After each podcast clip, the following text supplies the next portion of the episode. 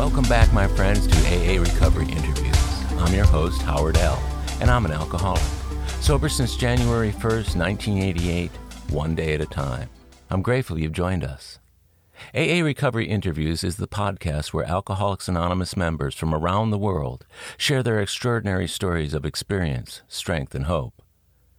Today's show features my friend Justin M., whose alcoholism nearly ended both his marriage and his career as an airline pilot before he got sober a little over two years ago. Raised in a family rife with alcoholics, Justin's role model was a father who suffered with alcoholism and co occurring mental health issues and ultimately committed suicide. Though warned by his mother about the family proclivity for alcoholism, Justin continued to ramp up his drinking throughout high school and college. By the time his career as an airline pilot took off, so did his drinking. To quell any concerns from fellow pilots and crews that he might be drinking too much, Justin became a solitary drinker.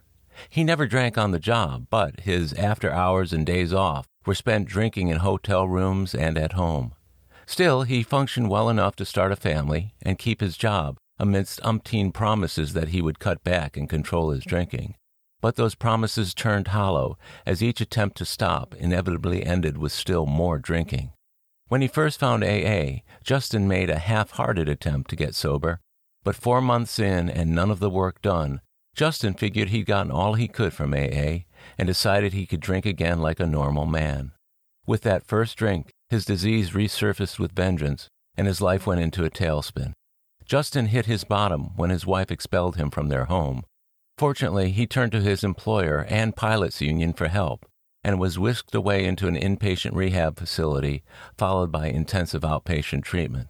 Though his medical certification was revoked and he could no longer fly, Justin persevered in treatment and subsequently began his serious work in Alcoholics Anonymous, replete with sponsor, meetings, book study, prayer, and service. As sober days passed, his accountability to his wife, his program, his employer, and the FAA were reestablished while he concurrently fulfilled the rigorous requirements to reinstate his certification to fly.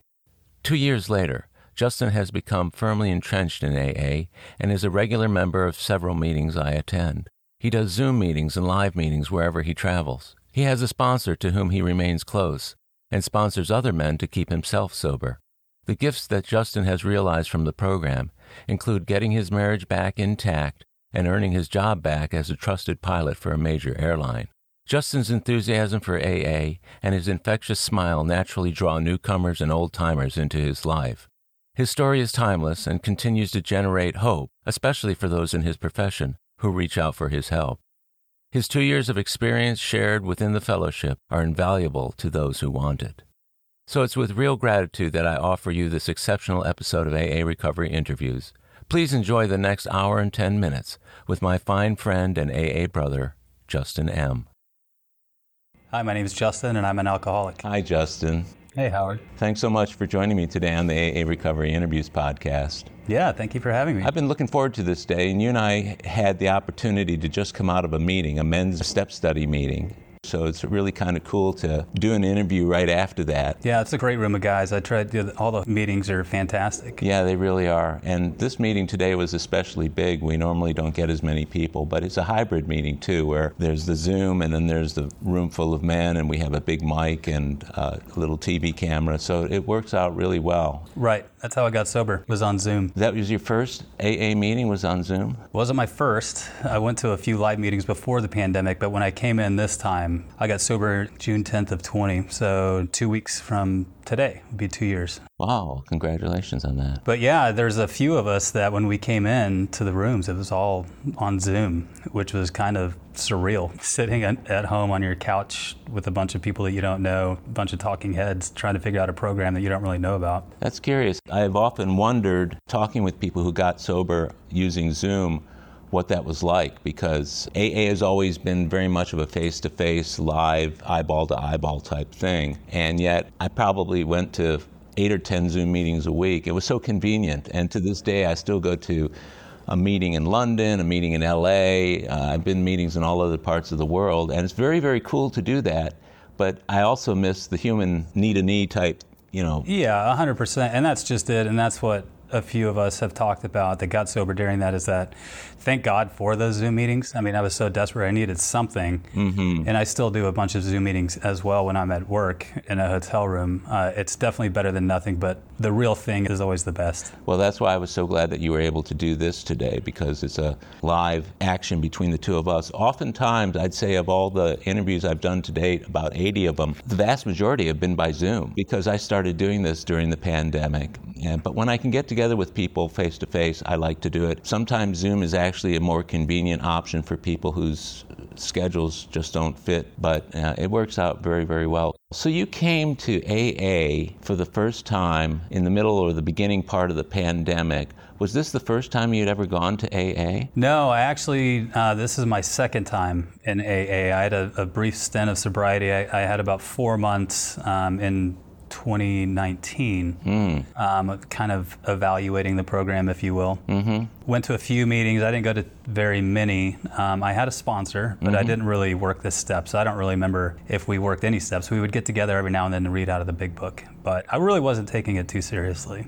I was trying to figure out how I could stop going to AA meetings and stop doing steps because I didn't know that I fully qualified. You know? Oh, yeah. I was comparing out basically every time I went to a meeting. Well, most people don't just show up in an AA meeting. It's not in, intuitively. It's not the place you think of going if right. you're not already engaged with alcohol or drugs to some extent. So, what was going on that made you even go for the first time around? You hit the nail on the head. It wasn't like I suddenly woke up and said, I think I need to go to an AA meeting. Mm-hmm. I was actually in a huge fight with my wife, who was insisting that I do something about my drinking. And I had known for years that I was developing a problem. I came from a long line of alcoholics, mm-hmm. and I started checking off a lot of the same boxes that I'd seen my dad check off. Mm-hmm. I was drinking the same way, the same patterns, doing a lot of the same stuff, and uh, I could not stop drinking. Hmm. And I could not control it. It culminated the first time in a huge fight with my wife the night before my stepsister's wedding. We got into a huge fight. I couldn't even tell you what it was about. Woke up the next morning. She insisted that I not drink at the wedding, and of course, there was no way that I could not not drink at a wedding. Mm-hmm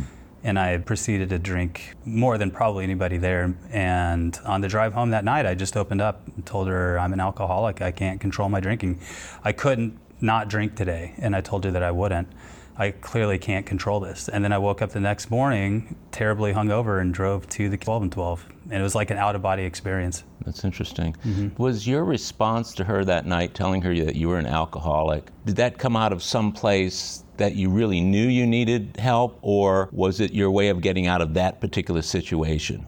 No, by that time, I, I mean, I was terrified uh, because I had this thing that I could not control, and it was getting worse, and I was scared. And so, at a time of vulnerability, basically, um, I just opened up and told her, I, I don't have control of this. It's killing me yeah. and I need to do something about it. And she was basically like, yeah. So, how long were you guys married at that time? At that time, uh, would have been 11 years. At what point during your marriage did she start questioning the amount that you were drinking or maybe pointing out to you that maybe she thought you had a problem? Yeah, that's a good question. You know, because we started out drinking together and I started out, I, I kind of feel like I was drinking as much as my peers. Not really. I mean, I was always drinking a lot, but so was everybody else around me. Sure. In my late 20s and early 30s. And it was about the time that my son was born in 2012. Mm-hmm. She backed off, right? She's a mom now. And she's not, she doesn't want to go out. She doesn't want to go do all this stuff. She's a mom. She's got a baby at home. And I just wanted to keep going. And so it kind of started getting bad there. That's when I really started noticing, like, I, I started putting a lot of controls in place. Mm-hmm I'm only going to drink on these days. I'm only going to drink this, never that. Always this much, never that much, and it just kept getting worse. How did that work for you? Not great. Um, there were times, you know, it's the problem was there were times that I could control it, which gave me the false sense that I can always control it. Right. Mm-hmm. When my second daughter was born, well, we have three kids. When my middle child was born, I remember we went to a lake house over in Austin, and her family doesn't drink mm-hmm. at all. And I was drinking a lot, and I was just always out of control every night. And on the drive home, I don't know if she was reading a book or listening to a podcast. I was thinking as we were driving, like, wow, my drinking is really getting out of control. And I'm not saying this to her, I'm just thinking it on the drive home with two little kids in the back. And I don't know what she was listening to or reading, but she looked over to me out of the blue and just said, I think you're an alcoholic. And it hit me pretty hard because, it, I mean, I was thinking that, but I had not, I had never said anything to her about it. So what year was that that that happened? Do you think? This was 2017, something like that. Okay, so you were still a good three years away from stopping at that point. Yeah. And so she said that, and, you know, I kind of fought against it and said, no, I'm just a big drinker, but everybody in my family is, right? Right. Um, and that's just kind of how I was raised, and that's what I do. And then I would just c- always turn it back on her. Well, you, you used to drink a lot too, and now you're just a stick in the mud, right? Basically. So the cat's out of the bag for you. Yeah. But at the same time, you're trying to justify to her why you're doing what you're doing. Exactly, and I, that's when I really started having the inner turmoil that I that I remember of to the outside world wanting to present. I have this life and I can control it, and inside knowing I'm rapidly losing control of this thing. Yeah, I get that. My dad was an alcoholic my entire life. He mm-hmm. ended up committing suicide, and How old were you when he did that? um, let's see, I think 36. Okay, so you were you were an adult. Yeah, I was an time. adult. Yeah. Um, but that's what my wife always, she always knew that she could get my attention when she would say, You're just like your dad. You're turning into your dad. And she was right. Yeah. And that's what really finally got the light to start going off for me. It took years. Um, and then I finally conceded, you know, she is right. That must have made you feel horribly indignant. Yeah, it was a wake up call for sure. It was definitely a blow to my, my pride and my ego, right? Yeah. What was the aftermath of each time she did that? And and did you swear off at that point only to pick up again later? What were those intervals after each one of those confrontations? I can't tell you the amount of times I quit drinking or would monitor my drinking or I'd go on a 30 day program or I'd say, okay, no liquor in the house or I'm not going to drink uh, at work. Or, you know, it was just, it was always a period of dry spells followed by worse drinking, just like the book says. Um, and it just, it, it never stuck. I always forgot why I made the rules in the first place. Alcoholism makes us forget things, doesn't it? Yeah, and it would drive her crazy, right? And she, I'm sure, felt insane um, because we would have the same conversations over and over. So every time you quit, you were sure to tell her that you had quit. Yeah, well, I never fully, I never quit. It, I never told her that I was going to be finished for good, except for that the first time in AA, right? So before my first time in AA for years, for two, three, four years, was hey, I'm going to do the dry January thing, or hey, I'm not going to drink whiskey anymore. I'm only going to drink light beers, mm-hmm. or whatever it was. It was just constantly reshuffling the same problem. So, do you have uh any idea when it was that she gave up on you, gave up on listening to what you were telling her about when you were going to stop and how you were going to stop? Or did she not reach that point? No, she definitely did. So I I came into AA the first time in March of 2019. I got four months sober, Uh-huh. and then I think I always knew I was going to drink again. I was always looking for a reason to leave, right? And maybe I've learned enough now to control my drinking, and maybe I'm not really like these people. And was I ever really that bad? And all these questions. And so we went on vacation in Colorado, and we were going to go meet up with some friends at a brewery. Mm-hmm. Well, I went on vacation feeling great, checking in with my sponsor, and then all of a sudden it was just like I woke up and I'm like, "Hey, when we go meet up with our friends, I think I'm going to have a couple of beers." And she looked at me like, "Really?" And I'm like, "Yeah, I think I've been sober long enough now. I can probably handle it." And her first reaction was relief. She's like, "I think that would be awesome. If you think that you can drink like a normal person, I would love to be able to do happy hours and have a normal drinking husband." And in my mind, fireworks are going off, right? I'm like, yeah, I'm back. Yeah, I get that. And so I called my sponsor and said, hey, I'm going to take a break from this AA thing and try some controlled drinking, right? And I just remember his reaction was great. I hope it works out for you. And if not, you have my number. Uh-huh. And that was it. And that first night, it was right back. I was just completely off to the races that very first night. Was it like you'd never stop? It was worse. It was like my brain was trying to make up for lost time. It was, you know, we went to the bar and I told her I was just going to have a few drinks, but really I was doing all the alcoholic tricks. Like I'd say, I'm going to go to the bathroom and I'd order a beer and slam it real quick. And then I would go order two beers, but drink one really fast and just bring another one outside. So really at the bar, I probably had six, seven drinks, but she thinks I only had three. And then, yeah, one of the lowlights of that day was going back to the rental house that we had in Colorado, Mm-hmm. and they had an owner's cabinet up above the refrigerator. And my very first night of drinking after four months, I'm breaking into the owner's liquor cabinet and stealing their booze. And it was like, Oh, right off the bat, it was exciting and it was terrifying. I'm like, oh my gosh, nothing's changed. So you were looking at yourself doing this. Yeah. You knew what was going on as you were doing it. Oh yeah. Yeah, and there was nothing that I could do to stop it. I was just in that place where I could not imagine my life with alcohol and I could not imagine my life without it. So the fact that you had been in the program for four months and you were working with a sponsor, had you already covered the things that contradicted what you were doing? In other words, had you already dismissed what it said in the big book about the fact that if we don't do what we need to do, we will drink again, and some of the cautionary tales that are in there about being careful? Yeah, I mean, some of that stuff came up, but I don't know that I was really fully enmeshed in the AA program to even know what it really was talking about. Uh-huh. Like when I was meeting with my sponsor, I think I was really doing it just going through the motions. Not really, I was not really that into it. In fact, when I went back out, I threw away my first big book, my 12 steps and 12. I got it all out of the house. I never wanted to see it to be reminded of it because I think it was the addict part of my brain saying, mm-hmm.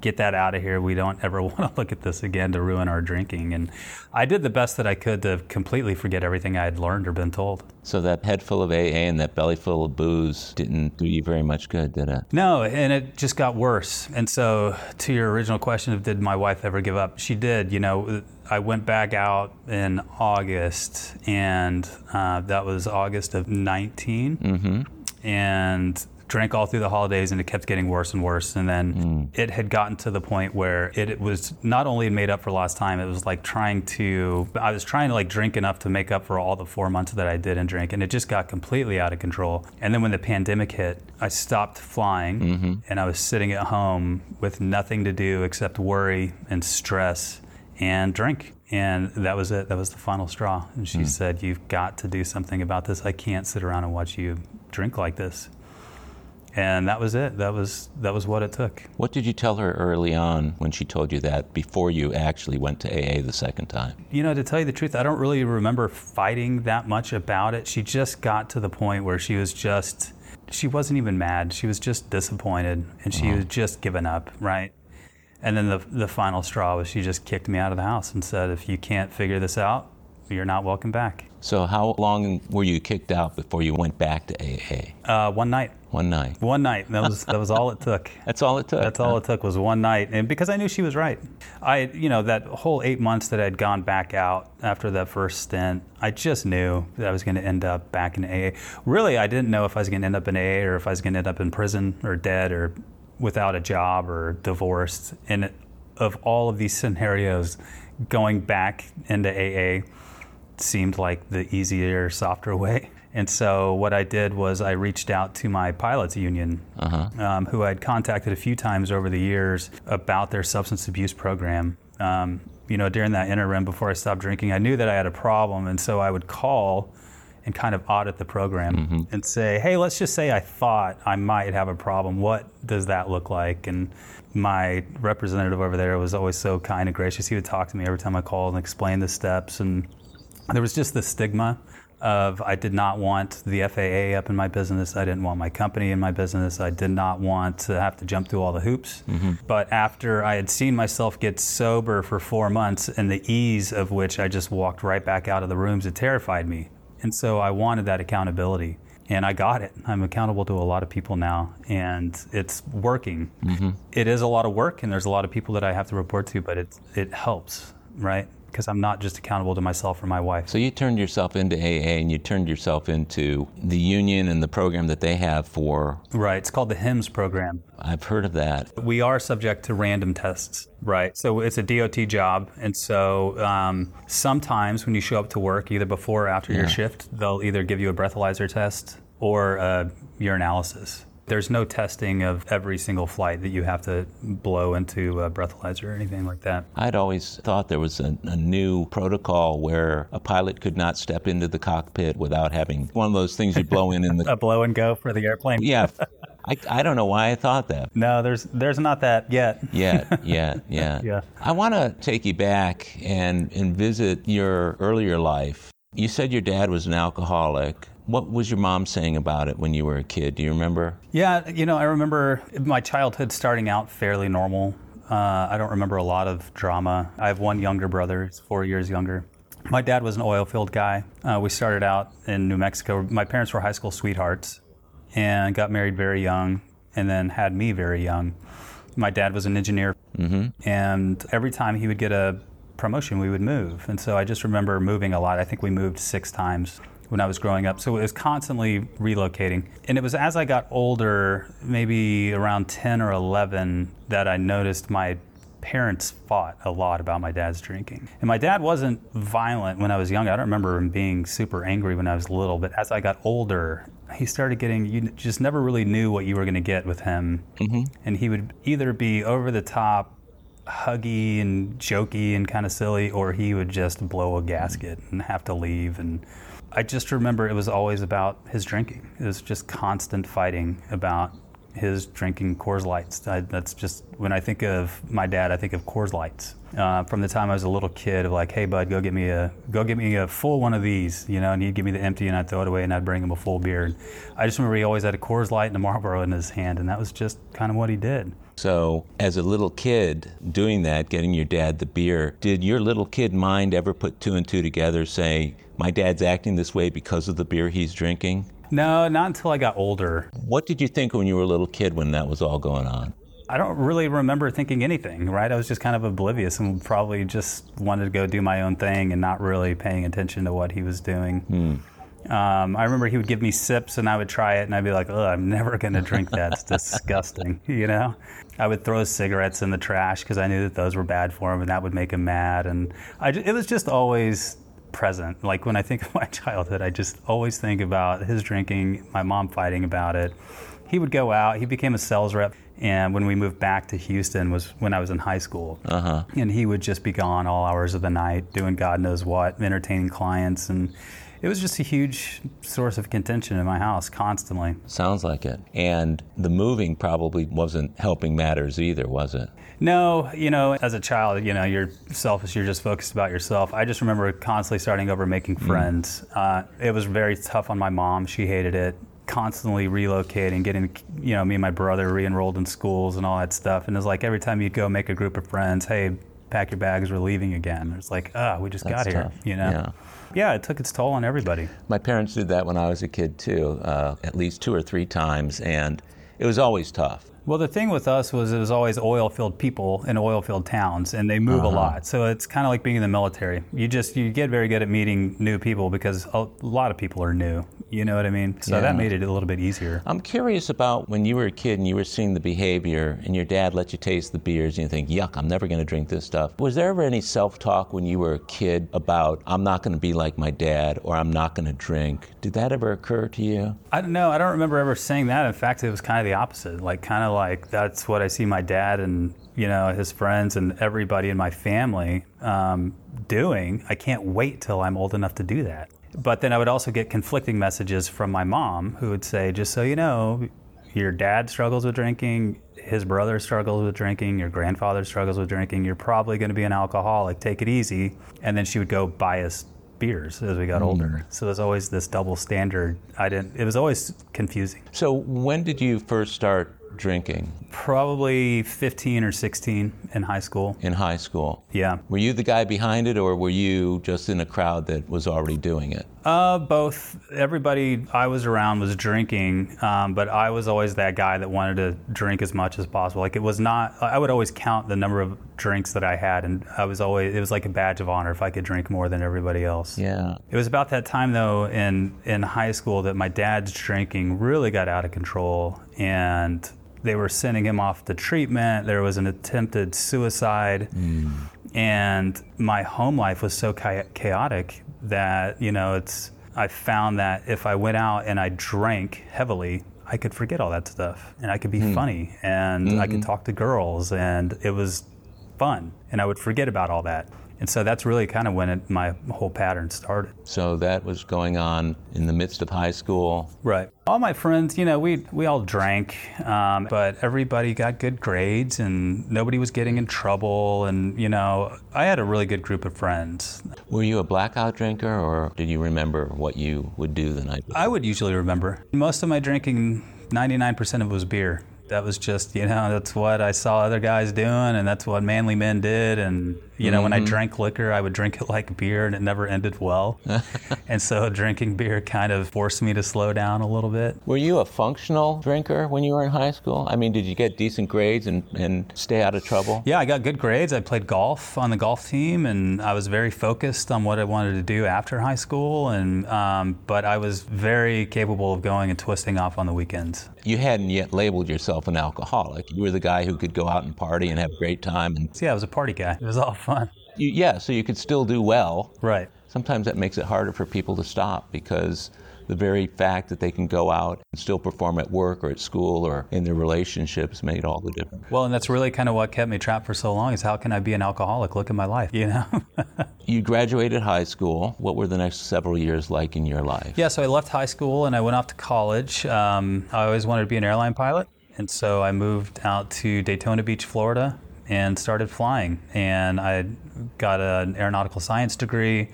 Uh, it was great. I got to fly and I got credits for all the different licenses and ratings that I would need to get. And it was just, it was a dream come true. I thought about being a, an airline pilot since I was a little kid. And so now I'm out in Florida and I'm away from all the chaos at home and I'm flying. And yeah, it was, it was fun. During that time, obviously you're, you're talking about a profession or an avocation, even, where drinking is about as contrary to safety as possible. But what were you hearing within the training and within your curriculum and so forth about alcoholism or drug addiction? Was that part of any of the uh, training that went on?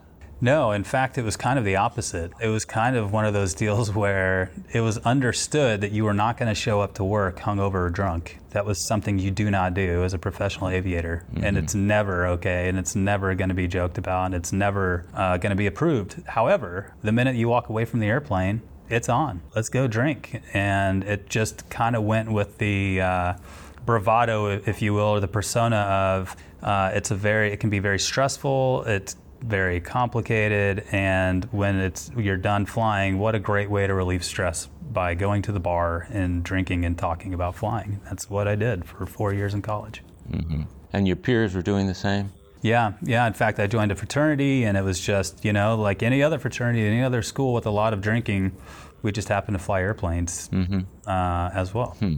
It's interesting that you say all the pressure and everything else of the job. Lots of jobs have pressure, but to be in that kind of environment where you can justify your behavior by what happened during the day at work yeah, it definitely went hand in hand. Um, but it was just from the minute I showed up, and you know, a big function of that too is being in school in Daytona Beach. Right? There's always some. Yeah. There's always an excuse to go to the beach and drink in Daytona. There's it's it never ending. So it all just kind of went hand in hand right from the start. So you were a party guy who was training to become an airline pilot, and that was your ultimate goal. That was it. Yeah, from the start.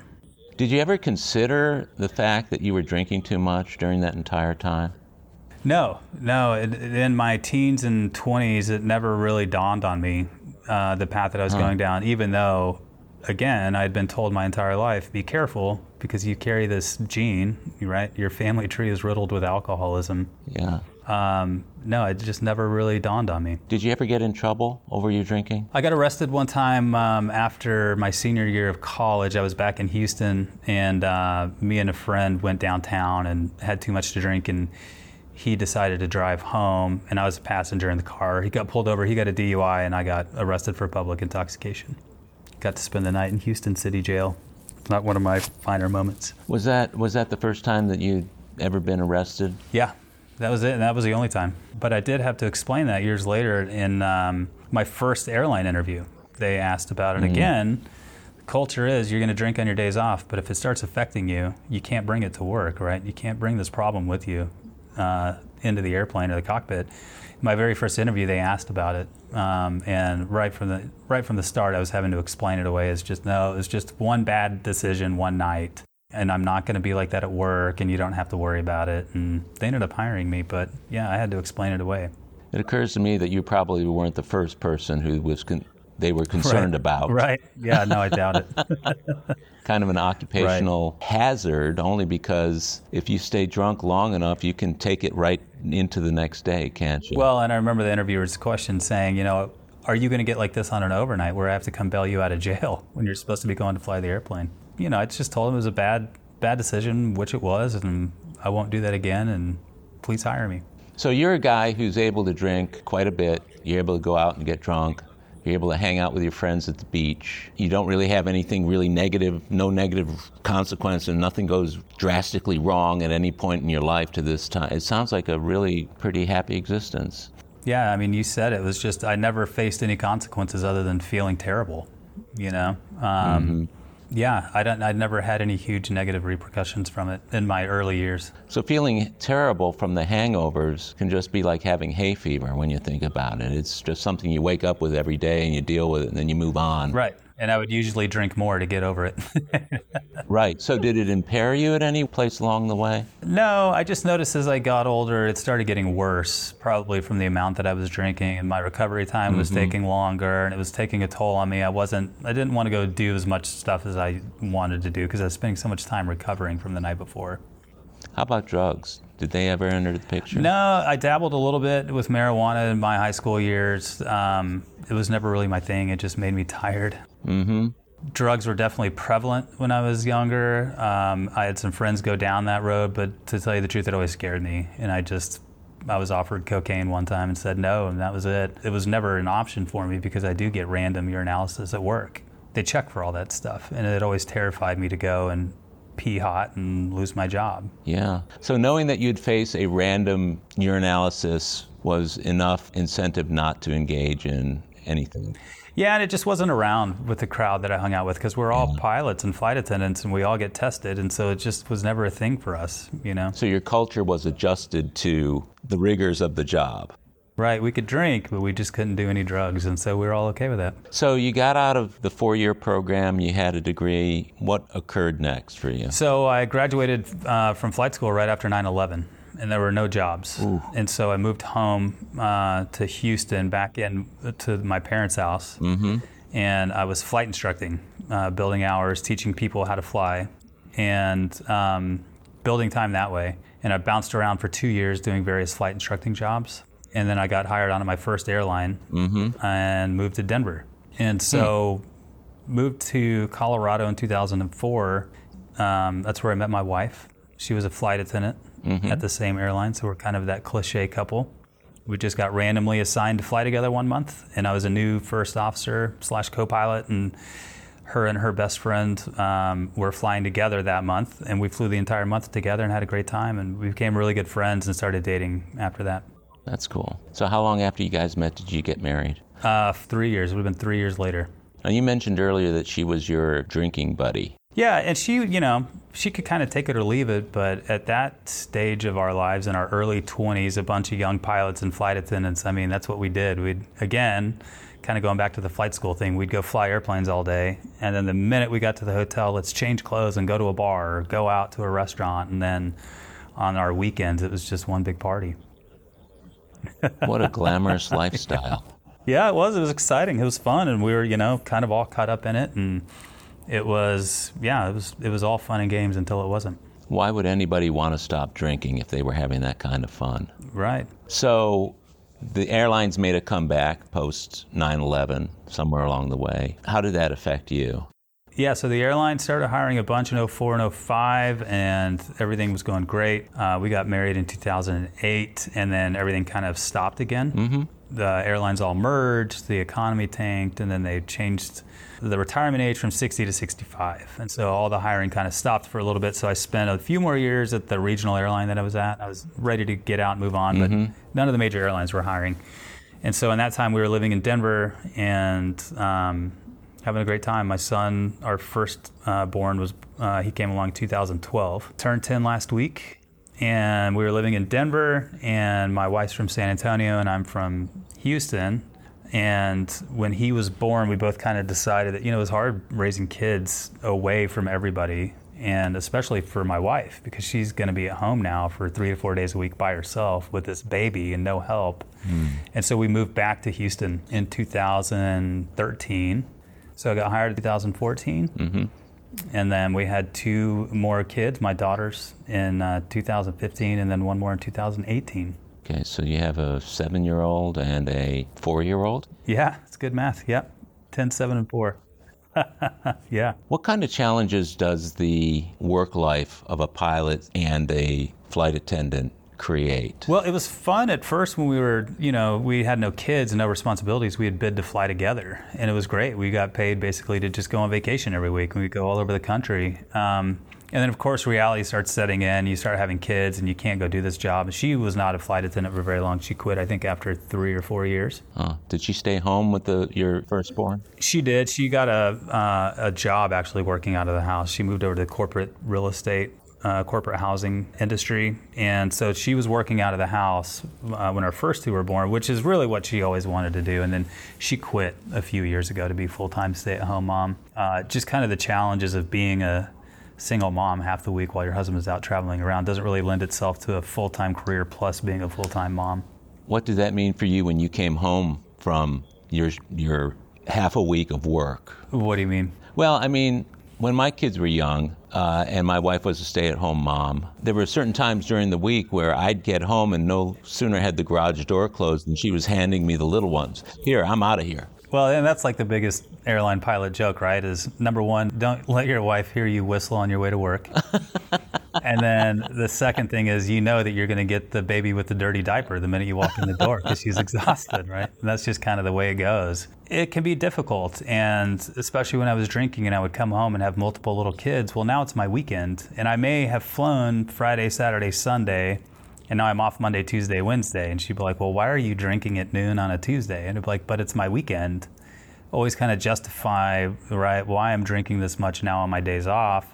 It got to the point where she needed a break and she would be stressed out, but I'm not really offering too much help because I'm more interested in drinking now and wanting to not yeah. do anything, right? Because I've earned my days off now, so to speak, and I just want to sit around and drink and leave me alone. Hmm. You know? And did she? Um, sometimes, usually not. Mm-hmm. You know, mm-hmm. usually it was I need more help with the kids, and I was present and helpful to a point until I wasn't. Right, typically right around bath time, and I would just be gone. Right, I would just I would be physically present, but absolutely no help. Mm-hmm. Was that behavior that, that was consistent during the number of years? I think it got worse over time. I think when my son, when we just had the one, I was pretty hands on. And then my second was born, it, my drinking kept getting worse. And we had more kids at the same time. So we're getting busier. But my drinking now is getting to the point where I'm really not helping out. And I really didn't want to. I really just wanted to sit around and do nothing. And really wasn't a lot of help. I don't I didn't do a lot of the bath time. I didn't do a lot of the reading and stuff like that. It was kind of just me sitting in my chair watching her do a lot of work. How did you justify that? How did the drinking Justin justify that? I think it was just kind of how I was raised. That's what I saw. Is like I go to work, I make money, and when I come home, I'm going to sit on my butt and I'm going to drink my beer. And you're a stay-at-home mom, so take care of the kids. So the pattern repeats itself from like father, like son. Right. Yeah, the pattern that I hated now shown up in my life. We'll be right back. My friends, if you're enjoying AA Recovery interviews, check out my Big Book podcast, the complete unabridged audio version of the first and second editions of Alcoholics Anonymous. It's an engaging word for word, cover to cover reading of all 11 chapters and original stories, including rare stories not published in the third or fourth editions. Listen to all 85 episodes by subscribing to the Big Book Podcast on Apple Podcasts or wherever you get your podcasts. Or listen on bigbookpodcast.com. You'll know you've arrived when you see our logo, a first edition Big Book wearing headphones. And we're back. When you look back at grandparents and, and other people in the family, was were they like your dad or, or like your mom along the way, or was there alcoholism that you knew of? Yeah, there's definitely alcoholism on my dad's side. Yeah. Um, my dad, my uncle, my grandfather. Uh, my mom's side, they're all to this day very heavy drinkers. I don't know that I could diagnose them as alcoholics, but I mean, there's alcohol on both sides heavily. Mm. But it was always the culture of work hard, play hard, right? Yeah and I'm going to pay my bills and I'm going to go to work and I'm going to be responsible. But then on my days off, it's on, right? And that's kind of how I was raised, and that was the pattern that I was continuing. Enjoy this great lifestyle that I've created by virtue of working and making money. Exactly. Yeah. Why do you want anything else from me? Look, you know, I've got you a house and I've got you everything else, and you should just be happy with all of this, right? Hmm. So she starts at some point, three, four years ago, was it? That Yeah. she started to really zero in on your drinking as problematic to the marriage. Right. When did that happen? Yeah, I don't remember exactly, right? It wasn't like uh, all of a sudden we just woke up one morning. It just kind of started being something that we talked about a lot. Yeah. Kind of something, it was always what we fought about. Yeah. How much I drank, what I had said when I was drinking, the way I acted, whatever. Uh, it just started, we, it started dominating our marriage, uh, my, my drinking. Do you think she was buying what you were saying, though, about you'd cut back or you'd, you'd participate more, whatever it was you were telling her to justify? I think that she wanted to believe it, and then after a while, she was like, "Whatever. I've heard this same song and dance before, right?" Because I had tried so many different things, and I think she just got to the point where she had just given up hope. What were some of the things you tried? Dry January, uh, not drinking liquor, only drinking light beer, not drinking during the weekdays, only drinking on the weekends, and taking time off, and all that kind of stuff that we do, Yeah. right? Setting rules in place and only buying one six pack of beer instead of keeping the refrigerator stocked with beer. So I could only drink six, right? And uh, yeah, just a bunch of different rules that never ended up working long term. It sounds like your pattern of drinking, too, didn't support not drinking when you got off because you would have been drinking in the evenings where you were flying, right? I actually didn't drink that much at work there towards the end because I was always terrified of getting into trouble. Um, and so what I would do is I had all kinds of crazy rules in place, and I had told my wife that I wasn't going to be drinking at work. And so I never wanted her to call and me be at a bar or at a restaurant or something and hear to my voice because she could always tell. Sure. So I would do stuff like, you know, I'd go buy beer, but then I would wait till I talked to her and said goodnight, and then I would drink them as fast as possible so it'd be out of my system by the next morning. And it was just, I had a ton of different checks in place. It was mentally exhausting Yeah. because I never wanted to show up hungover and be that guy you see on the news, right? Um, so I was constantly setting alarms on my phone, like, hey, if you stop now, you could give yourself 12 hours and it'll be out of your system. It was chaos. A lot of work being an alcoholic, isn't it? a lot of work. It was truly mentally draining. Wow. And so I wouldn't drink that much. I wouldn't re- go out with the crews. I never really wanted to go out and have anybody see how, because I always wanted to drink a lot. And I didn't want to go to dinner with somebody that just had two glasses of wine because I would rather have zero than two. And I don't want to sit here and have five or six glasses of wine in front of this guy that I'm working with. And so I did a lot of my room, in, or a lot of my drinking in my room alone, my hotel room. So when you were drinking on the road, it was isolated drinking. When you were drinking at home, Yeah, I had friends that I'd go out with, and we'd go do stuff as couples. And most of it, though, was drinking by myself in my house because I had little kids at the time, right? Right. And so I was never, you know, I didn't leave the family to go to bars or anything like that. Mm-hmm. Uh, it was mostly drinking by myself at my house. Mm-hmm. Mm-hmm. what kind of effects did you notice on the kids when you were drinking? I don't know. They were so young still.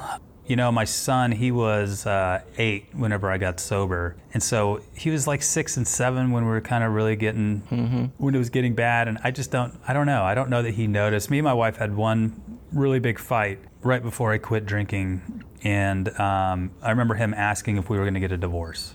And that hit me really hard because that had been my childhood. And I had always promised myself I was not going to raise my kids in the same house that I grew up in. Yeah. And now my little boy is asking me if me and mom are going to get a divorce over my drinking. So your parents stayed married. They actually ended up divorcing years later. So he got really bad over time. There were multiple suicide attempts. He shot himself uh, one night, but he survived.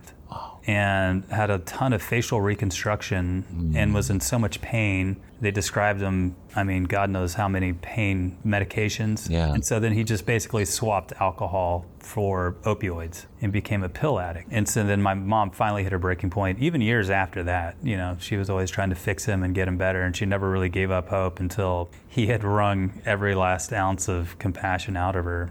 And so they ended up divorcing, I think, when I was 33, 34. He just kept getting worse after that. Couldn't hold a job at that point. He had no friends, started running out of money. And um, we got a phone call one night that they had found him dead in his apartment, Hmm. and that was it. Wasn't a big surprise, I guess, with what was going on. No, in fact, I hate to even say it, it was a relief, you know, Yeah. because he had, over the course of maybe 20 years, tried to kill himself three times. And on the fourth time, he was finally successful. And I just watched him get worse and worse over time and more and more withdrawn. You know, once he got addicted to the pills, it was like talking to a zombie. He was either asleep or he was manic and he was constantly doctor shopping and he was very stressful to be around. Was he around when your kids were born? He met my son and my middle daughter, and he died uh, when my middle daughter was about nine months old. Yeah, and that was really kind of, you know, it's ironic. The very thing that caused him all of his problems, that was how, what I turned to after he killed himself. Yeah. Was that was really back in 2015. That was really when my drinking started getting way out of control. Um, I had all these emotions and thoughts connected with his death and unresolved childhood trauma and stuff that I wanted to say that I was never going to get to say. And there was a lot of anger and hostility. Mm-hmm. And so I started drinking more, you know. So, what was your relationship like with him at that point when you started drinking more? It was to the point where he was just like, I kind of treated him like a crazy uncle. Like, you oh. know, you're welcome to come over to the house only on this, you know, you can come over this day at this time mm. and then you got to leave. And he would just be manic and he would, you know, he came over multiple times when my kids were little and he'd be sitting there talking and you look over, next thing he's just passed out on the couch That's sad. and your kids are running around like, "What's wrong with Grandpa Jeff?" And it was just, it, it got to the point where it was too much work to be around, Yeah. and I needed to focus on my wife and kids, and he was taking up too much of my time, basically, and I just didn't have anything left to give him. So, all that's going on at the same time that your drinking is ramping up to the point at which your wife has finally had enough. Right? Yeah. Well, and she, you know, she had her father-in-law to look to. Like, I think you're going to end up exactly like your dad, you know, and and she just hit her breaking point. Yeah. Did you get that at some point along the way? Did you see yourself ending up like your dad if you didn't stop? Well, that was my biggest fear, right? Oh, is that as I watched him slowly deteriorate and kind of go down the drain, he started out extremely smart, great job, a lot of friends, great marriage, making good money. He had everything that he wanted, and then slowly but surely started losing it all mm. because he refused to do anything about his drinking. Mm. And I started looking at myself, and I was about the same age that he was mm. whenever he started getting bad. Mm-hmm. I was getting the same warnings from my wife that he got from his. I mm-hmm. was starting to worry about my job. I was starting to worry about my health. And it was truly eye opening. I can remember laying there in the mornings, I would wake up so hungover, just feeling that anxious trembling and like, you know, what did I do last night? And just thinking to myself, you're going to end up exactly like your dad. History repeating itself, so to speak, huh? Right. Right. Yeah. It was my biggest fear. And then when my wife vocalized, you're turning into your dad, Yeah. and somebody else could see it in me, I'm like, man, she's right. So, this brings us up to the point at which she puts you out on the street. Yeah. Yeah, so during the pandemic, that was really my the last straw. Uh, in uh, May of 2020, um, I wasn't flying because nobody was going to the airports, and they were grounding airplanes and parking flights, and so I had nothing to do but drink and worry and stress out. Am I going to lose my job? And what am I going to do to make an income? And it just got to the point where she had had enough. We took a lake trip and uh, my family's lake house, and I was just out of control the entire time, driving the boat while drinking with kids and stuff like that. And um, we got back to the house after one of these long weekends, and I was unloading the car and decided I'd just have a few drinks while I was unloading the car. And we'd fought about my drinking the entire drive home, and she came out and lost it. And she said, I can't believe that you're drinking. You've got to do something to control your drink. We got in a huge fight that night. That was when she uh, she poured a beer on my head and said, you know, she was trying to get rid of it. That was when my son saw us fighting and asked if we were going to get a divorce. So then the next day, um, woke up. She wasn't really speaking to me. And she just said, Will you go to HEB and pick up some groceries? Just do something productive. I need you to do something productive. I'm like, okay. So I go to the store and I'm mad and I'm hungover and everything else that's going through my mind. And I'm pushing the shopping cart around getting groceries. And I go past the beer and wine aisle mm-hmm. and just complete compulsion without even thinking about it. I see a truly, right, seltzer water with alcohol. grab one and put it in the basket, you know, thinking I'll drink this, take the edge off, and I'll go home and I'll be good for the rest of the day. So I go out in the parking lot, you know, it's like a Tuesday at 10 in the morning, slam this truly and stop at a gas station, throw it away, go home. We're emptying out the groceries, and I still to this day don't know why she did it. She's never done it before, and I don't think she's done it since, but she took out the receipt and looked at the receipt and she saw the truly on there and confronted me. And she said, you know, were you drinking at 10 o'clock in the morning? I said, you know, like a true alcoholic, no. I don't know how that got on there. Blatantly lying. I mean, you know, now I'm like a little kid with my hand in the cookie jar. And she started crying. Mm. And she said, I need you to get out. And I need you to do something about your drinking. And you're not welcome back in this house until you do. So I drove to my mom's house, and she was at work. She works at an elementary school. And, you know, I texted her, hey, I just got kicked out of the house. Can I go to your house? She said, of course. Is everything okay? I'm like, yeah, I'm just in a huge fight. She's like, okay, go to the house. We'll talk about it whenever I get home. So we went over. I'm at my mom's house now, and it's like noon, and I'm pissed, mm-hmm. and I'm really angry, and found a bottle of schnapps and just started drinking schnapps in my mom's house. My mom came home, and by this time I was pretty well drunk. But you know, this is during that eight months after I had already had four months of sobriety. This is the culmination now. This is the end of me going back out and seeing how my drinking is going to go. Right, thinking I can handle it now and this is where it's gotten me. I'm at my mom's house, complete mess, and my mom came in. And by the way, it was her birthday. This is the birthday present that I gave her on her birthday. And I just opened up to her and I said, Mom, I'm an alcoholic. I'm just like dad. I cannot physically stop drinking. Mm. And she was, I think, surprised. You know, I'd never really talked to anybody about it except for my wife. And everybody kind of knew me as a big drinker, but I don't think anybody had seen how bad it had gotten. I wasn't really that vocal about it with anybody except for my wife. And mm-hmm. My mom just said, Well, what are you going to do about it? You've got to do something. You can't be like your dad. Don't do that to your wife and kids. And so I, it was that night, kind of in my drunken mess, I just decided I'm going to wake up tomorrow and call the union and ask for help. I cannot keep living, living like this. So I woke up the next morning, texted my wife, "Can I come home?" She said, "That depends. Do you have a plan?" And I'm like, "Yeah, I need. To, we need to talk." Yeah. So I came home that morning and told her, I'm going to call the union and I'm going to go into this treatment plan. And she was, I think, relieved and terrified at the same time because she wasn't going to have to be accountable for me anymore. She wasn't going to have to watch over me and make sure I wasn't drinking. But the very first thing that you have to do in this program is you have to go to treatment. And so, you know, that was one of my biggest hangups is I don't want to go to rehab. Rehab was for celebrities and like rich kids with cocaine problems and I don't need to go to rehab. Right. What if the world found out that I went to treatment? That's so embarrassing. Uh-huh.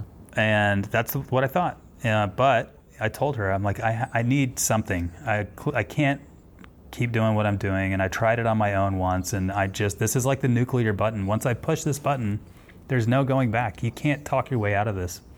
So I called the union, and he was not surprised to hear from me again. I don't think, because like I'd said, I'd called a few times uh, before, and so he walked me through the entire process. And he said, you know, I need you to tell me that you're asking for help, so I can get it, you know, in on the record.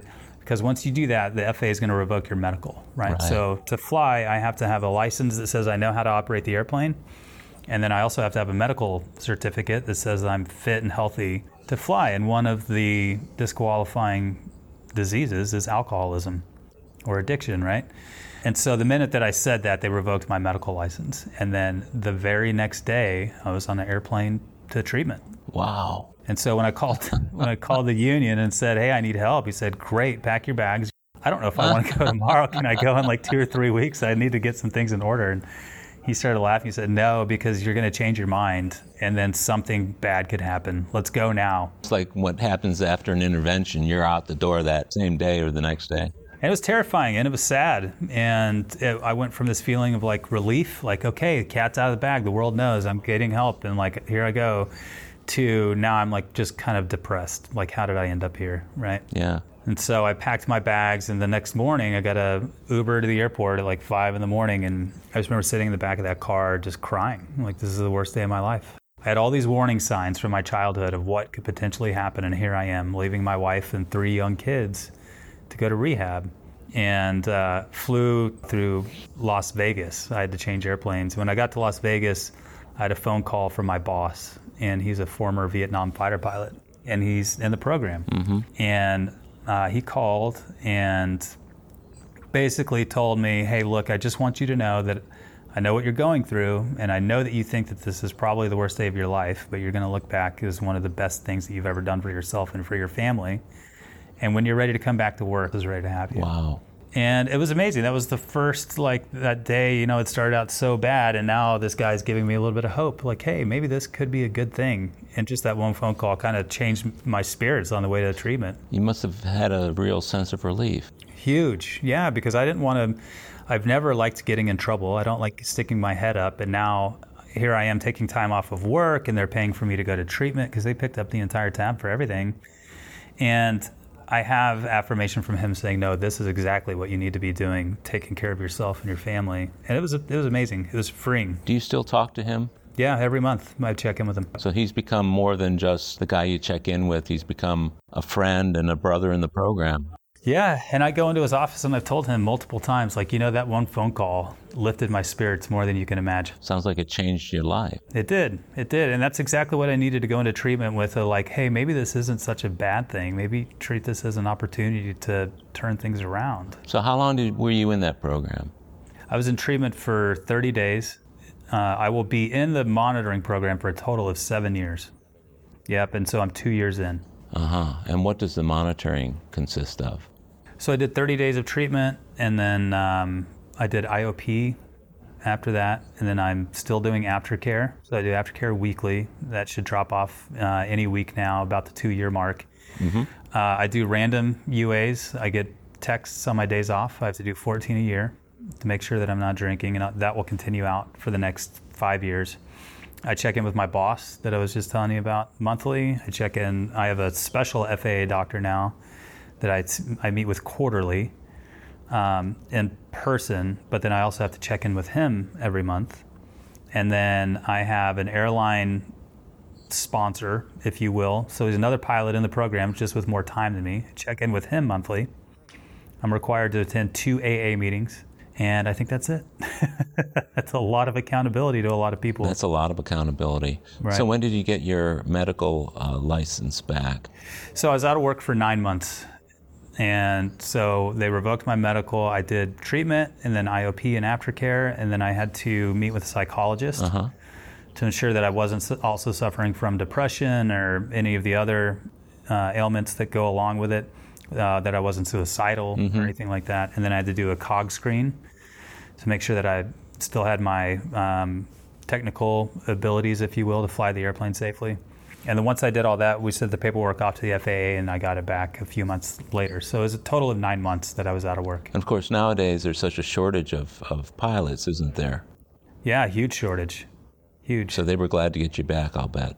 Right. Yeah, and they welcomed me back with open arms. I was kind of afraid when I went into this that I was going to come back with a target on my back, and that's not been the case. Everybody's been super supportive, and most people don't know, you know, nobody at work that I work with on a weekly basis has any idea unless I tell them. Yeah. Well, one of the things you'll notice about the podcast once I'm done editing it is that I anonymize it pretty carefully, but people who know you, who know you in the program, will know it's you because they know you, and to them, you're not anonymous, obviously.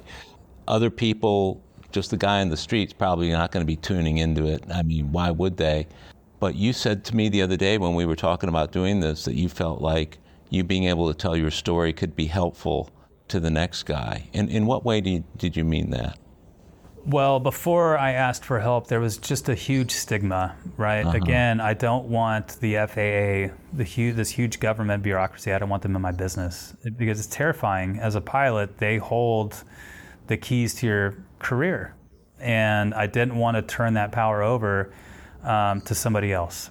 And so, what that did was kept me stuck in my addiction for a really long time before I asked for help. Um, you can enter this program one of two ways. You can either ask for help or you can be forced into it. If you get a DUI over a certain BAC, or you get multiple DUIs, or something happens at work, they can force you into the program. But they take a much better view of you if you ask for help.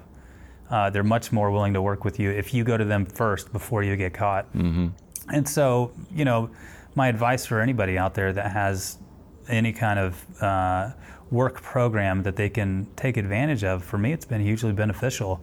Like I said, they picked up the entire cost of treatment. They, everybody that I've talked to has been incredibly supportive. So it's not just my guys in AA that I have; it's a whole host of people now Yeah. at the FAA, at my company, that are there to help, and the, will pick up the phone anytime I call. Um, and so it's, it was a huge relief, and also just um, living in integrity, right? I don't have to keep this a secret from anybody. I'm completely open and honest with my employer. Um, and that feels really good. I'm not worried about getting in trouble or them finding out anything, you know? So it's been a, a huge relief for me. Sounds like it. I can be the same person on the outside that I am on the inside, right? And that's finally for the first time uh, over these last few years. It's that's new for me. Wow, that's got to be pretty incredible. A good, good feeling. Yeah, not keeping any secrets is is amazing. Yeah. So, my understanding is that there are special pilot groups of AA out there. But the one thing I noticed about you was you were you were a, a pilot who could have been going to those kinds of groups exclusively. Right. Much like the doctors go to their own groups, some of the lawyers go to their own groups. But the best progress I've seen people in those professions make is when they get into the mainstream of AA. And I've noticed you were, you from the start have really been kind of a mainstream AA guy. And I wanted to ask you, what was there about AA this time when you came in after that treatment? How did you connect? How did it feel when you were sitting in meetings early on? Yeah, so a few questions there. So that we do have our own pilots group, and I've attended it a few times, um, and there's some really good sobriety there. Um, what I found though was there were uh, there's some people in those meetings that still maybe feel like they don't belong there, like they ended up there against their own will. They're not happy about it. Um, and I, I did not like that vibe. That's tough. Right. Yeah. Uh, this time back around, um, one of my biggest hangups when I was in treatment is I was scared to come back to AA. I, I would be lying because I had tried it before. And I didn't think it worked because I didn't really give it a fair shot. I never really immersed myself in it. And I didn't know that when I was in treatment. I didn't really think about, well, d- you didn't really do the steps. You never really tried anything. Did they bring AA in to you guys at all? They did. And then I knew that I was going to be required to do 90 and 90. I was going to have to get a sponsor. And so when I was in treatment, I called my old sponsor and told him what was going on. And mm-hmm. he was not surprised, right, that I was back. And he was happy for me and said, when you get back to Houston, give me a call. Let's get together. So when I came back, it was the middle of the pandemic. And he and I would meet in person and started going through the book and doing the steps in earnest. Yeah. And it was like night and day. You know, I was fully into it this time. I was seeking this relief and I was looking for what he had and the freedom that I felt him radiating, right? So he's my second sponsor. So I have a, another guy that I start that I work the steps with. Mm-hmm. And so it was during that time I was working the steps with him, but I was attending these Zoom meetings online. And one of the guys on the meetings reached out and said, Hey, I know that you're new. There's some people getting together for fellowship. We're going to get together at a barbecue and smoke cigars and hang out. Would you like to come join us? That was exactly what I needed because I'm sitting at home now during the pandemic with little kids Yeah. and I'm in new sobriety with like 60 days. I have no idea what's going on. Kind of feel, you know, I, I was feeling that new relief, but I was also terrified because now I've got this new life and I'm not drinking anymore. I've just gotten home from treatment uh-huh. and I'm not flying. And oh my gosh, I, you know, all my friends drink. I can't go hang out with them anymore. But these meetings aren't happening in person. Everything's on Zoom. Who- am I? What am I going to do? And then one of the guys uh, that was at the meeting today extended his hand and said, "Hey, come hang out with us." And that opened the door to the fellowship and like the real solid AA that I've found um, that I was des- that I desperately craved, where I could be myself, I could be honest and open, and I could find that true friendship that I've been looking for in drinking, right? That I never really had found. And so then that was how I met my sponsor now. And he had, you know, you can't hang out with a guy without wanting what he has. And he just radiates love and hope. And so I've been working with him for the last year and a half. That's cool. So, what impact did your second stint in AA have on your marriage and your family life? Oh my gosh. To say it's night and day, I mean, would be an understatement. You know, my, it's still a marriage. We still have disagreements, but it is nowhere close to how it was before. You know, before there was just a huge disconnect, right? Because I was drinking or recovering from drinking 99% of the time, and it was making my wife crazy. And now I'm present, and you know, she says things to me. She's very, she number one, she's tells me she's grateful all the time and how happy she is, and she's fully supportive of the program. And I spend a lot of time on my program. I go to work, mm-hmm. Three days a week at least, sometimes four, and then I, I've got to hit at least two to three meetings a week to feel like myself. So it's more time gone from home after I've been gone flying. And she's always supportive, you know, because I think that she likes the results that I get from the meetings, and I carry that home now. And you know, I'm more engaged as a husband. I'm more engaged as a dad. You know, and that's really the true gift. Is I'm here for myself to save my own life. You know, don't get me wrong. I've tried getting sober for other people, and it, it didn't work. Uh, when I got sober for myself, it finally clicked, and everybody else kind of gets the payoff. But my home life is just it's you know it's incredible. And it, again, we are married. We do have Yeah, little kids. sure. It's very stressful, but I'm not make I'm not bringing any added stress to the situation. Well, any now. guy that can get to three meetings a week with little kids at home. I, when my kids were small, as often as I would try to get to meetings, I wasn't going to anywhere near as many as I do these days. But Right. still, four, if I could, four, maybe sometimes five meetings a week, only because I could get away at noon. My job was such that I could schedule my meetings into my schedule. When you're flying and you're in other places, do you have the opportunity to go to meetings elsewhere? Uh, Do you ever do that? I have, yeah. I've got I've hit meetings in maybe eight or ten different cities that I can think of off since I've been back to work for this last year. Uh, and that's always great, you know, because you walk in and they're reading the same book and it's the same solution. And it doesn't matter if I'm in San Francisco or New York, and you hear a lot of the same stories from different people, and there's something truly liberating about that. And plus, they always make you feel really welcome, right, when you're a visitor. It's immediate fellowship in the city. I mean, when I travel and I go to AA meetings in other cities, I feel more welcome and a part of the place I'm visiting. Whenever there's a visitor from somewhere else, people are always glad to see him and want to know more Right. about him and that sort of thing. And especially when you go back to the same meeting multiple times when you're back in that same city and people say, Man, it's so good to see you. Yeah, I mean, it's just fantastic. And I've always been impressed with your smile and your very upbeat demeanor. And I never would have guessed that you've gone through what you've gone through. I can see why you exude the kind of satisfaction, contentment, happiness. Yeah, no, thank you for that. What are, what best describes it? Yeah, thank you for saying that. I mean, it's just that's been the, you know, there's so many gifts that I've gotten from recovery. You know, one of the gifts that I've been given now is I don't regret my past. I was at a meeting with you a week or two ago, and the topic was sometimes our really terrible pasts are the best gifts that we can give to our family. I love that passage because my past is far from perfect and it was extremely chaotic and it was very traumatic growing mm-hmm. up in the house that I grew up and watching my dad spiral out of control. But at the same time, it kind of was like a sneak preview, hmm. if you will, to my 39 year old self. Like, hey, dude, you can choose right now. You can choose to go down that path and have that life and have your kids think of you the same way that you think of your dad. Or you can go down this other path. And so, truly, I feel still, with two years, I still feel like I've been just released. I've been given this gift now that I don't have to keep repeating this pattern. I don't have to keep passing on this trauma. I don't have to keep handing down what I was given. Hmm. And it's truly liberating. It's freeing. And that's what keeps me coming back to meetings. And it's what gets me excited about working with the new guys. There's hope and there's always a possibility for a better life out there if you're willing to do the work. And that's what I found the second time around is that the first time in, I just wanted to quit drinking Yeah. and it didn't work. And this time I, I do the work and I find the relief. Yeah, and that makes all the difference in the world. You mentioned about other guys. I know that you were, and you told me because I asked you if you were available to be a sponsor, because I know you've worked all 12 steps now. Right. Have you sponsored anybody just yet? I do, yeah. I've taken one guy all the way through, and then um, and the guy that you set me up with, we're on step two right now. How great is that? And so, yeah, it's a you know, and that I, I've had sponsees come and go, right? And I learn a lot from them because I was that guy, and so I try not to judge, right? Because that's what I did. I came in and then I left, and so I'm here if they want to come back. But uh, the sponsee that I took all the way through from steps one to now watching him sponsor somebody else, I mean.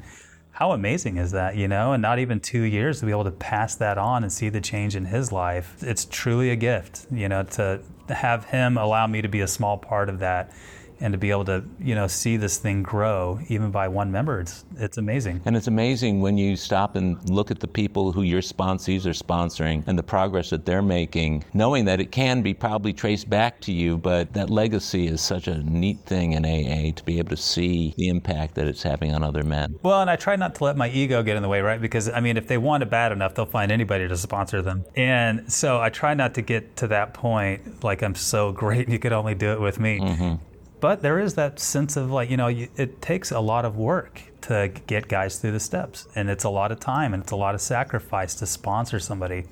But the first time that i sat down and opened up that book with a new guy and i was nervous. Like man i'm going to mess this guy up and i hope nothing that i do makes him go and drink. And then as you get more comfortable and that relationship starts to form you realize you know like i was told there's nothing that i can say to keep him sober or make him drink. I'm just a mouthpiece that God has put me in front of this guy to work with, and all I have to do now is do what was done with me. Let's just read the book page by page and talk every day, and it's it's been really great for my program. It's really kept me motivated.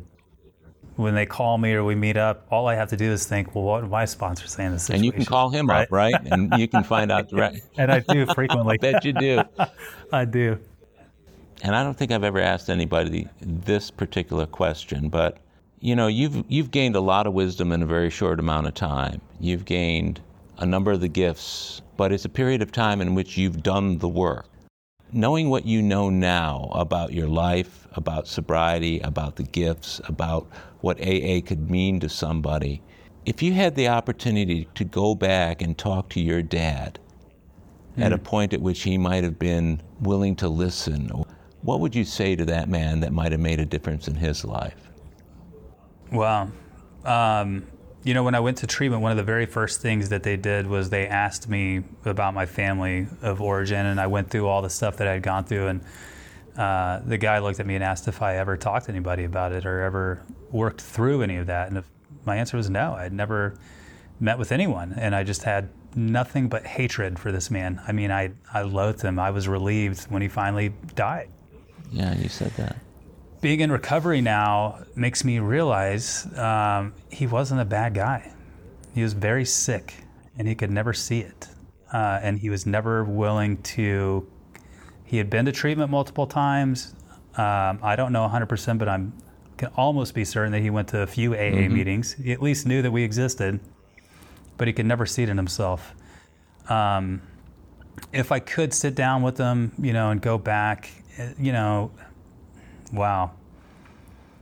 Just that, you know, it, it's difficult because nobody can, you can't help anybody unless they want to help themselves. And he never wanted to help himself.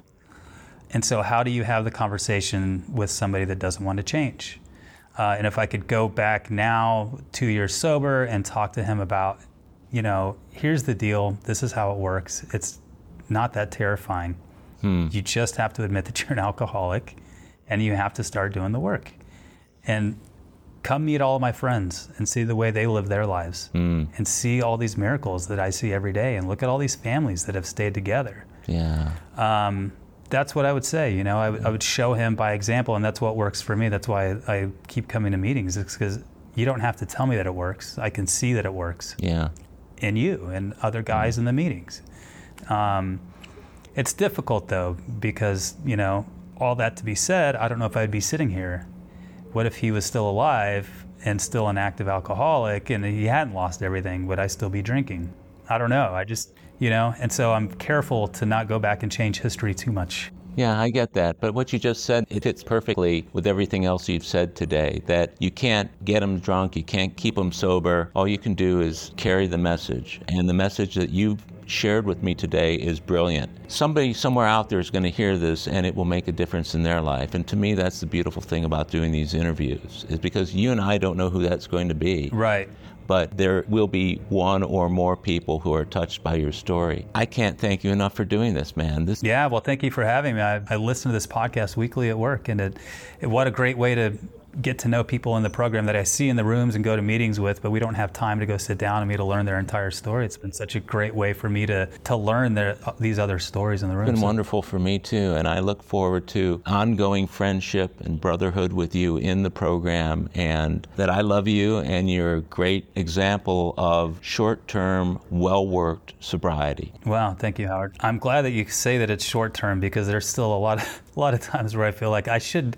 have this situation figured out and I don't yet. And it gives me relief to know that yes, two years is still very short. I still have a lot to learn. Yeah, and I'll tell you what, even when you've learned a lot, there's still more. There's always going to be as much in front of you as there is right now. But it always amazes me. I say, man, I've been sober so long, I should know this. Well, no, that's right. why we talk about practicing the principles. We'll never get to the perfection part of the program think that this has just been wonderful. So thank you again. Thank you, Howard. Thanks for your service. This has been great.